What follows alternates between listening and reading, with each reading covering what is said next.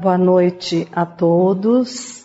É com infinita alegria que eu também realizo o sonho de estar aqui nesta casa tão acolhedora. Diversas vezes o Donizete nos tem falado sobre a casa e ele ressaltava sempre a simplicidade da casa. E hoje eu venho ressaltar o acolhimento, a vibração espiritual, o modo carinhoso como fomos recebidas. E com certeza será a primeira de muitas vezes que aqui estaremos junto de vocês. Nós vamos narrar uma das mais belas histórias, na minha opinião, que existe sobre Jesus, que é aquele instante em que ele vê um aglomerado de pessoas e percebe que ali acontecia algum tipo de julgamento, mas que a vítima já estava condenada. Quando os homens que rodeavam aquela mulher atirada ao solo, em prantos, foram afastados por Jesus, e ele começou sutilmente a escrever alguma coisa na areia, e eles preparando-se para apedrejá-la, foram surpreendidos com a intervenção do mestre, que perguntou-lhes: Aquele que estiver sem pecado, atire a primeira pedra. O único barulho que se escutou a partir de então foram as pedras sendo largadas pelas mãos daqueles homens que um a um foram se retirando silenciosamente. E essa mulher em prantos, essa pecadora, como a chamaram, essa mulher de vida fácil, dirigiu-se aos pés do mestre e, olhando para ele, lhe perguntou: E tu, não me condenas? Ele respondeu-lhe: eles te condenaram, eu tampouco te condenarei. Vai e não tornes a pecar. Essa é Maria de Magdala.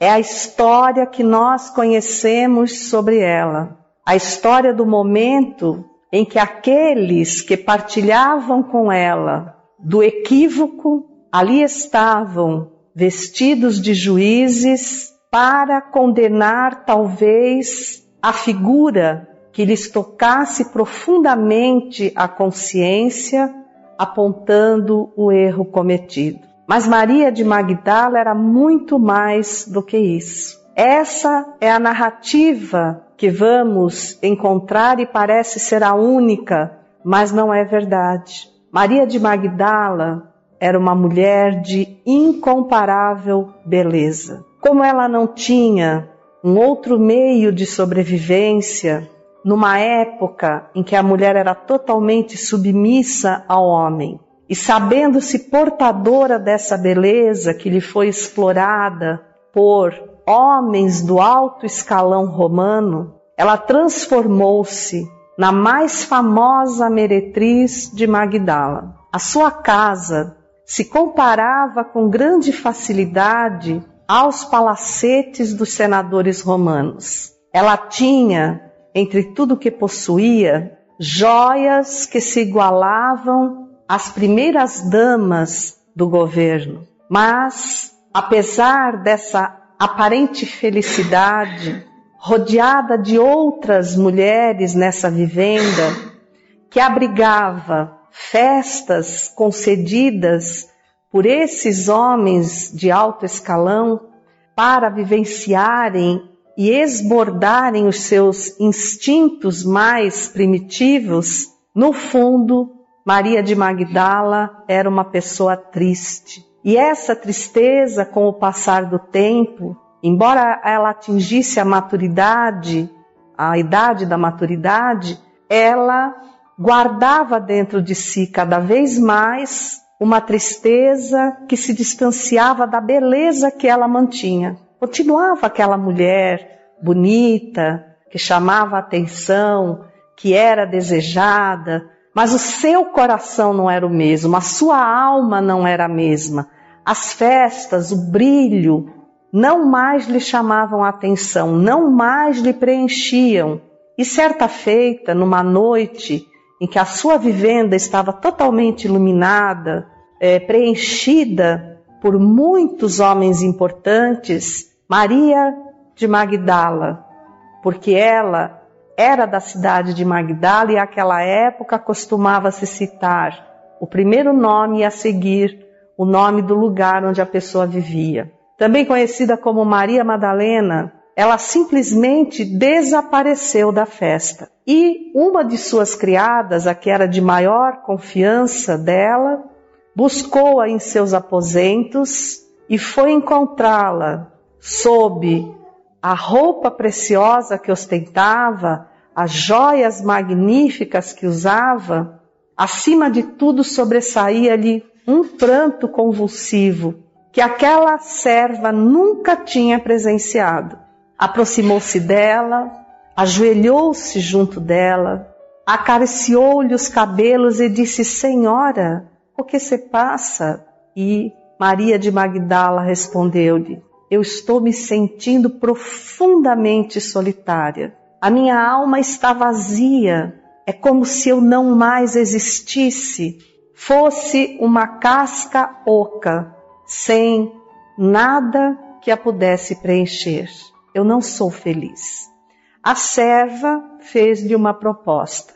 Cristã que era, disse-lhe que naquele momento, passando o lago de Genezaré, ali estava Jesus, o divino amigo, numa noite de pregação. Se Sua Senhora aceitaria trocar as suas vestes ricas por uma túnica simples de criada e acompanhá-la para ouvir Jesus. Prontamente, em meio ao desespero em que se encontrava, ela aceitou e dirigiu-se na calada da noite para não ser reconhecida, cobrindo a beleza do seu rosto por um véu singelo, até o local em que Jesus estava pregando.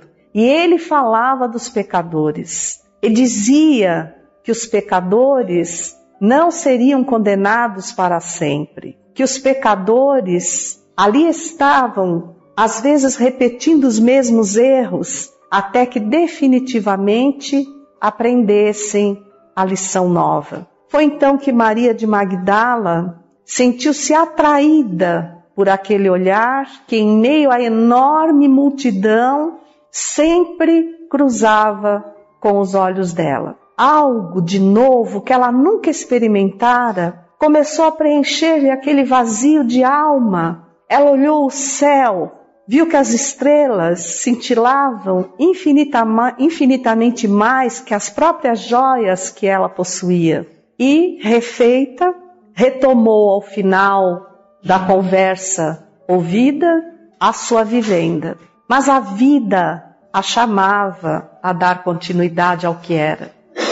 Como muitas vezes nós vimos a casa espírita, ouvimos a mensagem do Evangelho, ela vai de encontro ao vazio que está em nossos corações, ela nos oferece um novo olhar sobre a vida, mas ao sairmos lá fora, nós recebemos uma pressão psíquica da sociedade que nos rodeia, a partir do próprio lar, a partir da própria família, que muitas vezes não comunga com os nossos interesses, não aceita as nossas posturas, uh, o nosso campo profissional, o nosso meio de amizades, os locais por onde nós perambulamos fazem com que acabemos esquecendo aquela boa nova que no momento exato, no momento de dor, no momento de vazio, preencheu a nossa Maria de Magdala deu sequência à sua vida já sob graves questionamentos. E aí está, mais uma vez, o motivo da dificuldade de sermos espíritas, porque o Espiritismo nos conscientiza e não nos condena, ele nos mostra a responsabilidade que carregamos no momento em que praticamos certas coisas. Então, esse questionamento às vezes é tão doloroso e a mudança é tão difícil que a gente abandona o Espiritismo. A gente vai embora para não sofrer a terrível e incomparável dor de consciência, que realmente é muito difícil. Ela exige uma mudança e toda mudança é extremamente dolorosa. E era essa dor que Maria de Magdala sentia dentro de si. Mas por mais uma vez ela caiu. E ao cair, ela não encontrava em ninguém ao seu redor, a não ser naquela serva, a compreensão para o sentimento que abrigava. Aquela, aquele vazio novamente tomava conta da sua alma. E quem a procurava queria que ela lhe oferecesse alegrias, prazeres incomparáveis, ela não tinha nada dentro de si para dar. É como se durante todos aqueles anos simplesmente a sua energia, a sua alma fosse sugada e ela se transformasse num nada. E foi ela então que dessa vez pede à sua serva se poderia levá-la novamente para ver Jesus. E dessa vez Jesus está em Cafarnaum, na casa de Simão Pedro. Quando a serva se aproximou da casa de Simão Pedro, houve um rebuliço entre os apóstolos, porque ela era reconhecida como uma mulher de má vida. Simão Pedro, que eu considero o apóstolo mais parecido conosco, porque ele era impetuoso, ele agia para depois raciocinar, ele foi questionar Jesus que ele não iria permitir que uma mulher imunda adentrasse o mesmo local que acolhia Jesus. Então, Jesus simplesmente lhe disse: Pedro, os sãos não precisam de médico. Nós aqui estamos para acolher e atender os doentes. Ela é uma irmã que necessita da nossa caridade. E realmente, ela adentrou aquele espaço e mais próxima, ela percebeu que ele era o homem que impediu o seu apedrejamento. Atirou-se aos seus pés, rogou-lhe perdão e disse: Eu sei que não valho nada. Eu sei que sou um monte de ruínas, que não há o que se fazer para reconstruir aquilo que eu não soube ser. E Jesus, acariciando-lhe os cabelos, disse-lhe: Se Deus faz com que sobre as ruínas de casas nasçam flores em plena primavera, o que não fará Ele sobre as ruínas da criatura humana? Vai, vai ser mãe dos que não têm quem cuide deles vai ser a irmã dos que foram declarados mortos e vivem à margem da sociedade, sem ter quem os aconchegue, quem os conforte, quem os auxilie. E verás, Maria, que flores irão nascer das tuas ruínas morais, flores que nunca se apagarão na vida daqueles que tiverem a oportunidade de reparti-las contigo. Maria Madalena saiu dali, chegou à sua casa, distribuiu os seus bens com todas as mulheres que a rodeavam. As suas joias, as suas propriedades, as suas roupas, e tomou da serva mais próxima, que era quase uma irmã, duas túnicas muito simples, dizendo que não precisava mais do que aquilo para viver, enquanto usava uma, higienizava a outra, e com aquilo seria feliz. E para essas mulheres, ela desapareceu, mas para o cristianismo nasceu Maria de Magdala, a irmã dos que viviam no Vale dos Imundos, fora dos muros de Jerusalém, cujos nomes foram apagados da sociedade, inscritos no livro dos mortos, porque eles estavam com os corpos cobertos pela lepra. Ela falou-lhes de Jesus, falou-lhes das ruínas que poderiam florescer. Ela mostrou-lhes a esperança, disse-lhes que havia muitas moradas na casa do Pai, que ali não era a última morada deles, era apenas a morada que a ignorância dos homens lhes oferecera, mas que eram herdeiros de Deus, e como herdeiros de Deus, tinham em Jesus um irmão que veio anunciar que eles eram herdeiros do universo.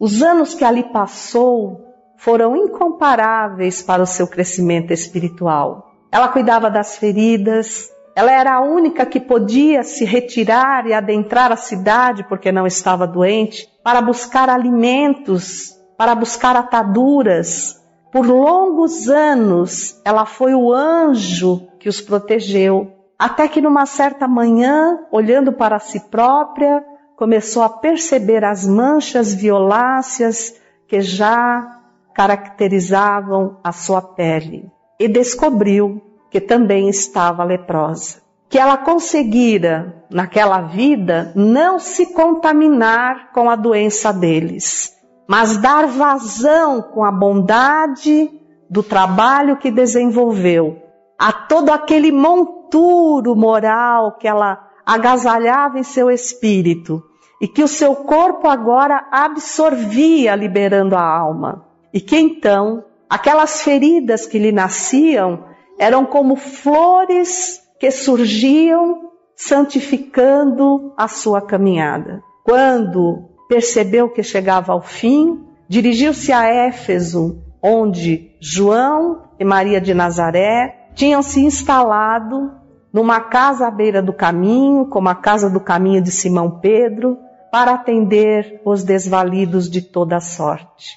Chegando lá, quase à beira da desencarnação, pôde ainda entrever os olhos de João, ser acolhida pelos braços amoráveis de Maria e desfalecer para esta vida. Foi nesse momento que, como um portal se abriu diante dela, a praia de Cafarnaum, onde tinha a casa de Simão Pedro, onde ela tinha encontrado verdadeiramente Jesus, porque a partir daquela data ela negou a vida velha e buscou com todo o esforço, com toda a dor, com toda a dificuldade, transformar-se na Maria de Magdala de, da presente data.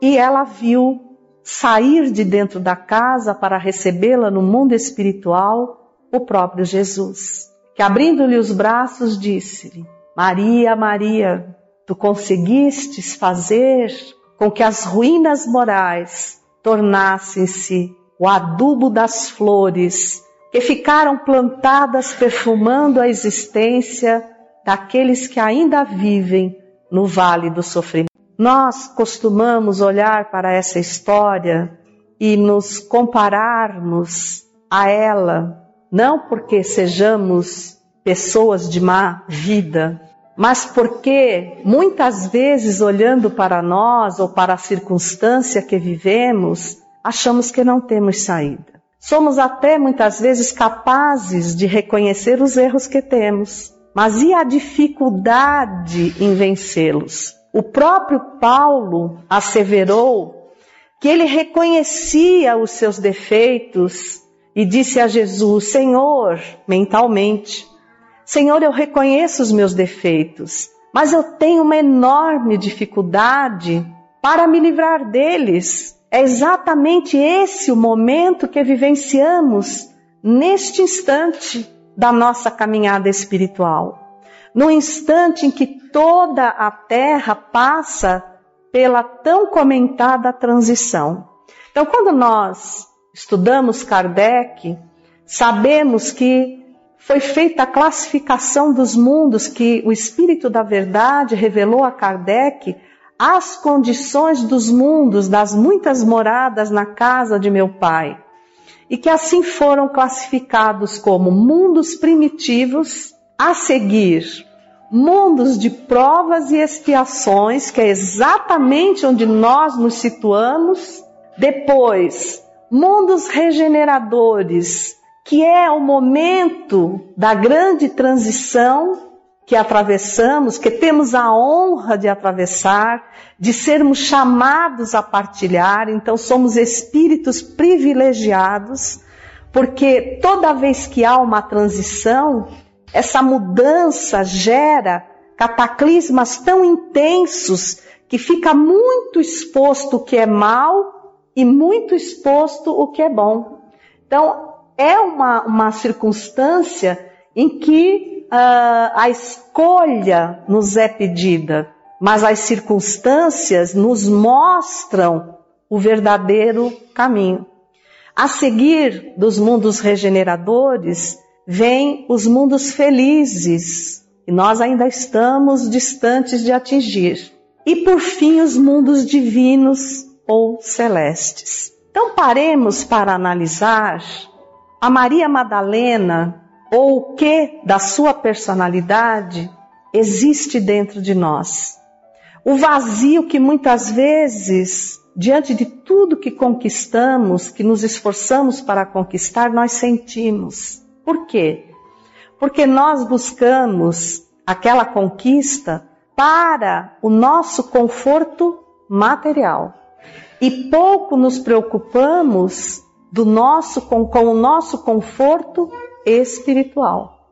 Então nós vimos ao centro, nós olhamos o ambiente da casa sem perceber quantos amigos espirituais estão sempre incansáveis ao nosso redor, desenvolvendo um trabalho urgente de atendimento às nossas deficiências, às nossas dores, às nossas necessidades. Depois ouvimos o Evangelho e intimamente poucos dizem, isso foi para mim. Muitos dizem, que pena que meu marido não veio comigo hoje. Que pena que fulano não está comigo hoje, porque olha, cai como uma luva para ele. Mas se ele não está, é porque a medida do sapatinho da Cinderela não era para ele, era para nós. Para quem tem ouvidos de ouvir, sabe que o recado é para quem estava ali. Mas nós não conseguimos ainda fazer a ponte entre o que ouvimos e o modo de aplicar isso lá fora. Então acabamos nos dissociando psiquicamente. O que quer dizer isso? Somos um dentro da casa espírita nos comportamos como achamos conveniente perante a espiritualidade e nos damos o direito de sermos iguais aos outros fora da casa espírita. É, se eu não for assim, eu vou ser engolido por todo mundo. Ah, eu acho que não está certo isso, mas se todo mundo faz, eu também faço. E eu não consigo ver que, apesar de todo mundo fazer, esse todo mundo está agindo errado. E eu já tenho conhecimento suficiente para tomar um outro caminho, para fazer uma outra escolha. Uma escolha que vai me custar caro? Vai. Vai ser difícil? Vai. Vai doer muito. Porque mudança não é difícil, não é fácil. Veja só, sou solteira, vou casar, eu vou estabelecer uma mudança radical na minha vida. Não é fácil. Aqueles primeiros momentos da convivência são os mais difíceis, mas as dificuldades vão existir sempre. Porque cada dia da nossa vida nós vamos conhecendo um lado diferente daquela criatura. Eu vou mudar de emprego, mesmo que seja dentro do padrão que eu trabalhava, é difícil. Eu vou mudar de residência, eu vou mudar para uma casa mais bonita, num lugar melhor, mas a adaptação é difícil. Então tudo é muito doloroso. Agora imagine mudar o nosso modo de ser. Habituados que estamos ao, a sermos aquilo que somos, não agora, mas a soma das nossas vivências anteriores. É mais difícil ainda. E ainda relembrar que Paulo também dizia que nós vivíamos sob uma nuvem de testemunhas. Não era assim que ele falava? Quem são essas testemunhas? São os espíritos. Se nós fizermos aqui uma continha rápida, vamos arredondar, porque agora a população mundial já está beirando os 7 bilhões. Mas vamos fazer a conta com os 6, 6,5 que existiam.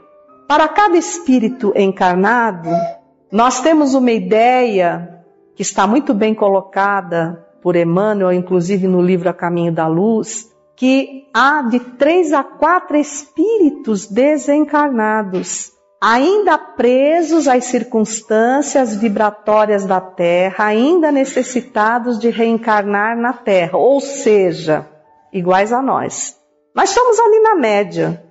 Mas, e os que estão numa condição pior do que nós? Porque nós não estamos todos na mesma condição, porque habitamos o mesmo planeta. Nós temos conosco espíritos com instintos quase primitivos, se assim não fosse, não seríamos testemunhas, nuvem de testemunhas de crimes hediondos que vemos acontecer todos os dias e serem estimulados com a atenção, com a divulgação, com os detalhes que eles insistem em narrar, em mostrar e que vão atuar negativamente em outras mentes doentias, que vão assimilar todos aqueles detalhes e vão ser potencializados por esses espíritos que ainda vibram na mesma sintonia deles. Então, muitas vezes eles chegam ao efetivo do crime porque essa potencialização lhes oferece a riqueza de detalhes e a coragem para a realização do fato. Eu agora dou uma parada porque me veio à mente uma certa feita em que Chico esteve em São Paulo e ele queria visitar o Carandiru. E o Carandiru, ele tinha é, pavilhões, e num pavilhão estavam os criminosos mais perigosos, e era exatamente naquele que ele queria entrar. E as autoridades tentaram de toda maneira impedi-lo. Mas o Chico, com aquele jeitinho mineiro, doce, que vocês também conhecem, porque são mineiros, ele conseguiu essa permissão assinando um termo de responsabilidade sobre a sua própria vida. Mas ele adentrou, levou o carinho, levou a palavra, foi muito bem tratado e saiu de lá ileso. E qual foi a primeira pergunta que os jornalistas ali presentes lhe fizeram? Chico, você já viu, você viu lá dentro muitos espíritos obsessores? Ele respondeu: nenhum vi apenas espíritos de mães, porque os obsessores já conseguiram o que queriam. Já levaram todos aqueles irmãos ao fundo do poço. Agora nós só vemos as mães, que são os espíritos que guardam em si uma força de amor tão incomparável, que são capazes de negar a própria elevação para descer à escuridão e resgatar o filho da sua. Então, nós caminhamos sob essas nuvens de testemunhas. E se estamos aprendendo através do Evangelho na frequência casa espírita, nos tornamos mais responsáveis pelo que pensamos, pelo que fazemos, porque vamos atraindo espíritos em sintonia com esses pensamentos. Então, nós podemos, nessas condições, passar de uma simples infiltração espiritual, por exemplo, perdemos a paciência num, num determinado momento e dali a 10 minutos nós mesmos dizemos assim: gente, aquela não era eu. Que coisa feia. Eu falei coisas que agora, analisando, eu jamais seria capaz de falar. Por que será que eu fiz isso? Porque aquele momento você abriu a guarda e os espíritos oportunistas, não necessariamente espíritos que estejam é, vinculados ao padrão moral, mas espíritos que se vincularam àquele momento em que a sua sintonia decaiu, igualando-se com a deles. Então eles vieram, infiltraram-se na questão e potencializaram aquela, aquele momento, aquela ação. Isso é muito comum entre marido e mulher. Quando começa às vezes uma discussão por um copo que foi colocado fora do lugar. Ou porque a mulher, coitadinha, decidiu comprar um sapatinho. Porque a gente quase não tem sapato, a gente não gosta muito de sapato. Então começa uma pequenino, um pequenino desentendimento e daqui a pouco, as ofensas de ambas as partes ultrapassaram todos os limites. Nós temos a capacidade de puxar a árvore genealógica um do outro e descrever as supostas qualidades dos antepassados do nosso cônjuge de forma muito triste, para nos arrependermos mais tarde, sem esquecer que pregamos um prego, nos arrependemos, fomos lá, tiramos, mas ficou aquela marca. Então nós vamos produzindo marcas muito dolorosas na nossa vida. Vamos supor que não foi apenas um momento, que eu venho fazendo perdurar a minha cólera, né? A minha mágoa, a minha não aceitação de um momento difícil que eu possa estar vivendo, que eu venho me revoltando, que eu venho maldizendo a vida, que eu venho agredindo verbalmente as pessoas e que por um tempo eu vou sofrer a influência de espíritos afins eu mesma me estranhando, continuo me comportando daquele jeito, mas eu consigo discernir que estou agindo errado, eu estou sofrendo um processo de obsessão simples. Se eu não tomo a frente e faço como Madalena, que foi buscar Jesus não apenas para preencher o vazio daquele momento, mas para mudar de vida, para dizer: não, eu não sou assim. E está perdurando muito, então eu tenho que fazer alguma coisa. Eu vou voltar a ser a pessoa que eu era.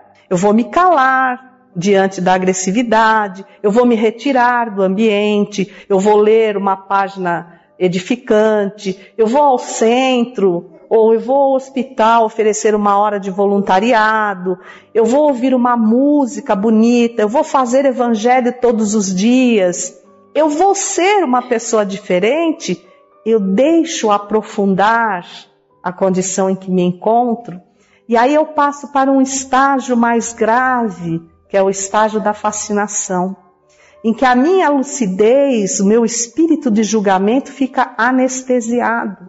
E a entidade me deixa convencida de que eu tenho a razão sempre, me levando ao afastamento dos amigos que poderiam me auxiliar me mostrar que eu estou errado. É difícil a gente receber uma advertência. Olha, você está agindo completamente errado. Está mesmo se expondo a condições ridículas. Mas se a gente está ali se esforçando, a espiritualidade não vai nos abandonar. Ela vai trabalhar mais sobre nós e vai ajudar-nos a sair desse processo de fascinação antes que ele se transforme em subjugação. E aí, ao invés de estarmos com a lucidez anestesiada, nós vamos estar com o juízo paralisado. Nós já não vamos conseguir, em nenhum momento, perceber o ridículo ao qual nos expomos. E essa subjugação não é somente moral, gente, muitas vezes é física também. Se nós nos reportarmos ao capítulo 23 do livro dos médiuns, da obsessão, nós vamos ver no, no trecho que fala sobre a subjugação, aquele homem que, contra a sua vontade, toda vez que ele cruzava com uma mulher na rua, ele se ajoelhava diante dela.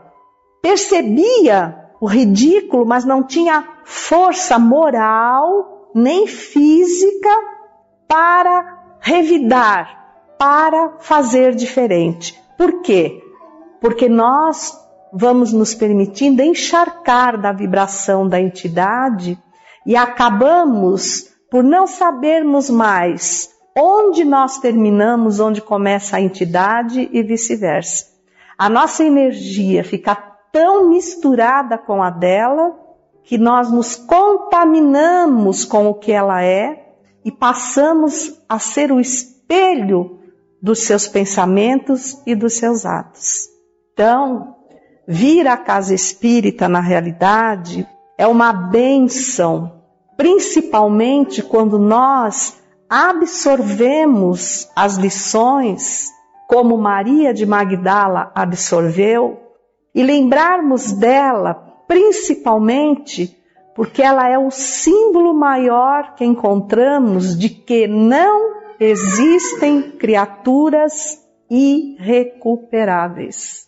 Jesus afirmou para ela: se sobre os monturos das casas, sobre as ruínas das casas, nascem flores, por que Deus não permitiria que sobre as ruínas morais da criatura humana também nasçam flores de caridade, de amor, de compreensão, de resignação, de bondade para com o outro, olhos de complacência para com o defeito do outro, pararmos de ser aqueles que rodeavam a mulher de má vida, como eles anunciavam, aqueles que apontam, apedrejam, sendo que são copartícipes do mesmo comportamento, porque todos nós somos copartícipes uns dos outros, somos ali mais ou menos iguais.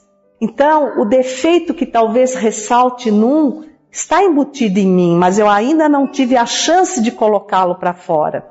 E novamente eu lembro Chico, quando o jornalista lhe perguntou: Chico, como é que a doutrina espírita define um criminoso? E ele mansamente respondeu: Uai, um de nós que foi descoberto. Ele afirmava ali as nossas deficiências morais.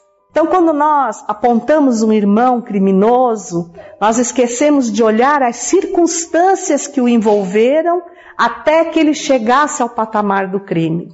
Porque se víssemos os nossos filhos passando fome, nus, ao relento, será que numa hora de, de, de desespero talvez não roubássemos uma maçã numa barraca de feira para matar a fome de um filho?